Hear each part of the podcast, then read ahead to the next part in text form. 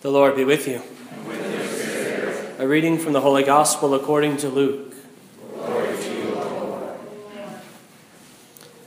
the apostles said to the Lord, Increase our faith. The Lord replied, If you have faith the size of a mustard seed, you would say to this mulberry tree, Be uprooted and planted in the sea, and it would obey you. Who among you would say to your servant, who has just come in from plowing or tending sheep in the field, Come here immediately and take your place at table? Would he not rather say to him, Prepare something for me to eat? Put on your apron and wait on me while I eat and drink. You may eat and drink when I am finished. Is he grateful to that servant because he did what was commanded? So should it be with you. When you have done all you have been commanded, say, We are unprofitable servants. We have done what we were obliged to do. The Gospel of the Lord.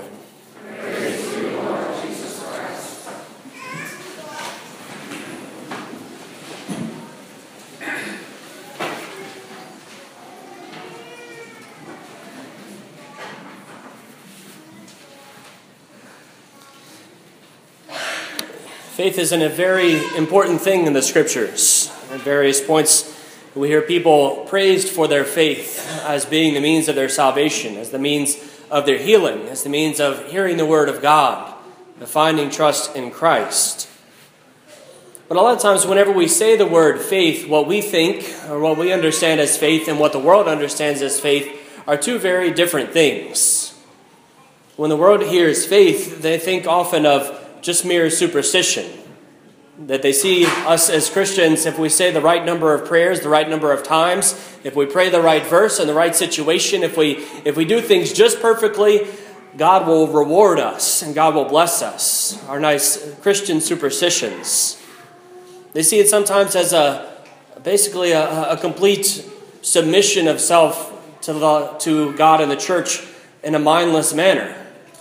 That we put aside all reasoning, all rationality, all thought, and whatever God says, we follow whatever. Whatever the church says, we follow whatever. Whatever the priest says, we follow whatever. If Father Brent gets up there and says the sky is green, by faith, the sky is green. That's what they hear, at least. They see also that sometimes prayer or, faith is simply the easy way out. They see it as basically taking the easy way so that they don't have to, so that we don't have to, deal with the hard things, those great mysteries, the sufferings and pains of people throughout the world, unjustly so often. And they see faith as just the way of us kind of washing our hands, saying, you know, just we trust, you know, just, you know, God's God, and, and we kind of chalk it off as, as, as nothing big. And they see that as faith. But none of those things are really faith. They're false ideas of faith. Faith really is what St. Paul describes to St. Timothy in his letter today that profound trust, a rich trust, a confidence in the Lord that He is with us. That's faith is knowing that when we pray, yeah, we pray. We pray different prayers. We pray, you know, numbers of prayers, novenas and rosaries and chaplets and so forth. But it's not as if it's a, a magic superstitious thing. It's a place where it draws us into an encounter and it conforms us in a more trustful, confident relationship with God. It confides in us that sometimes, yes, our faith does go beyond reasoning. But it's not because reasoning has been set aside, but because we know that God is able to work miracles and he's able to do things that in this world don't make sense. It's being able to follow in a manner that sometimes can look like the easy way out, but is really the difficult way of staying with people in their suffering, not simply trying to walk away. This is faith. And it's that faith that the Lord invites us to reflect upon, especially in the scripture this weekend. The disciples come and they look, they're looking at Jesus and they've been walking with the Lord for a while and they, and they, and they, they recognize they need more faith. they're looking at all these people and the Lord says, you know, your, your faith has saved you, your faith has saved you, your faith has healed you. And they're going, I need some more faith because clearly I'm struggling a bit.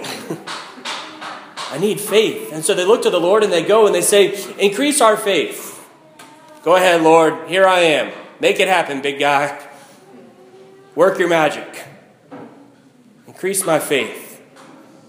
And the Lord responds in an interesting manner, as he always does. He doesn't say, Wish granted, you got faith. Good luck, have a good day. He says, If you had faith the size of a mustard seed, you'd be able to say to the mulberry tree, Get up and be planted in the seed, it would. The mustard seed. It's interesting that Jesus, a lot of times in his other parables, he uses things in an extraordinary manner.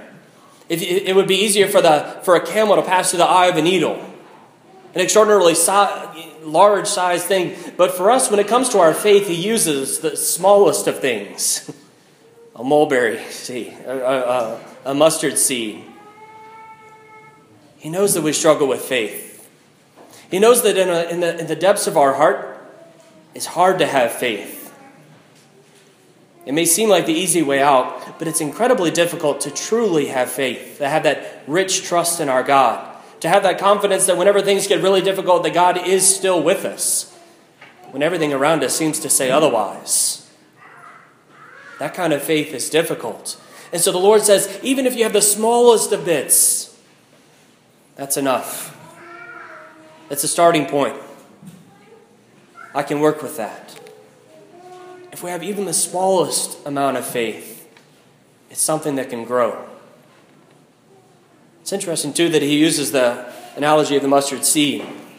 So many of his, of his parables involve plants, because a plant is a beautiful analogy of the soul. There's seeds, there's growth, there's, there's sometimes a lack of growth, there's, there's the death of the plant, there's pruning, there's seasons, there's fruits. Much the same with the soul. And the Lord God comes and He plants the seed of faith within each of us, that little bitty seed of faith in the gift of our baptism, and He invites us to allow it to be nourished. But the only way that faith is nourished is for it to be used. We can't just open our arms in, in, in the front of the chapel or, or in the church and say, Lord, increase my faith and expect it to just instantaneously happen. It doesn't work. I've tried. it takes us to go forth and to be people of faith. To, in the little things, trust in the Lord. That willingness to walk day after day after day, trusting over and over and over again, having confidence that the Lord is with us.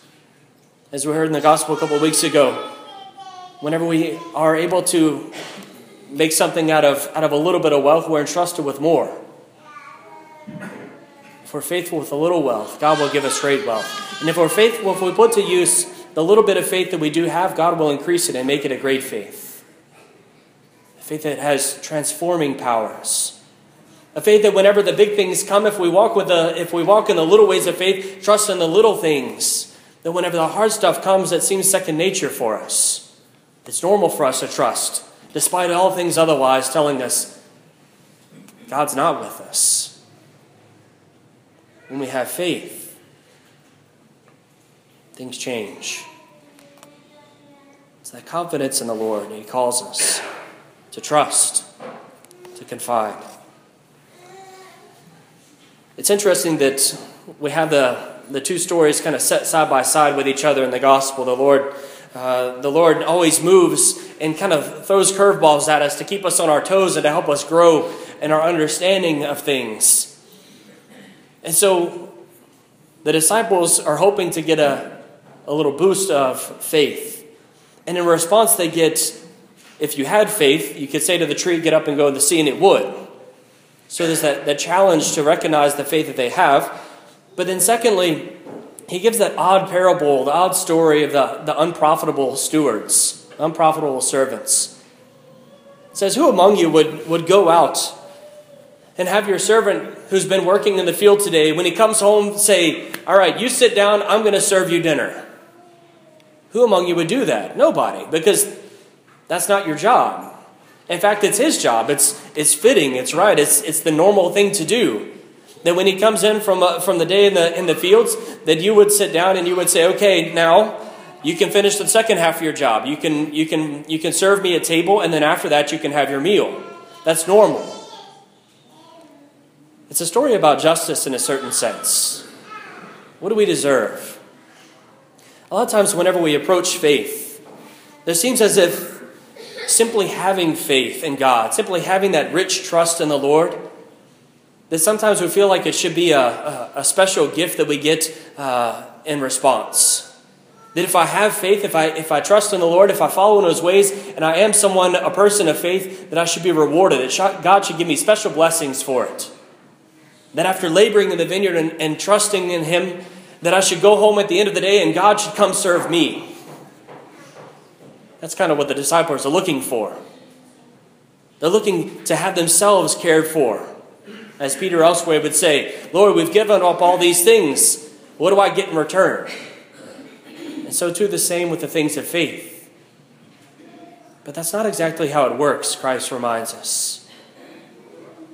He says very gently in the story, connecting the two side by side, that we ought to have faith, that He can work with faith, but that also, if we do have the faith, good, we're supposed to. We're supposed to have that confidence in the Lord. Have we labored in the, in the vineyard all day long, laboring and, and, and trying to give ourselves and increase that faith by, by trusting in God through the, through the big and the small? Good. We're supposed to. It's not supposed to be a special privilege for only a few. This is something that all of us are called to. And it's something that God rightly deserves our trust. He deserves to be completely trusted because He's a loving Father. He's a Father who wants the best for us. He's a Father who comes to us and is willing to give, give us everything and more than we dare to ask, as the opening prayer alluded to. We can't even dare to ask for the great gifts that God is willing to bestow upon us every day. That's the love of the Father. And that's why it's right, it's just, that we should trust in Him. Faith is not a special gift, it's the normal course of the Christian life. And so we ask the Lord to be with us today, and by the grace of this Mass, that He would come and He would strengthen us. And so we pray that prayer of the apostles here and day for ourselves. Lord, increase our faith.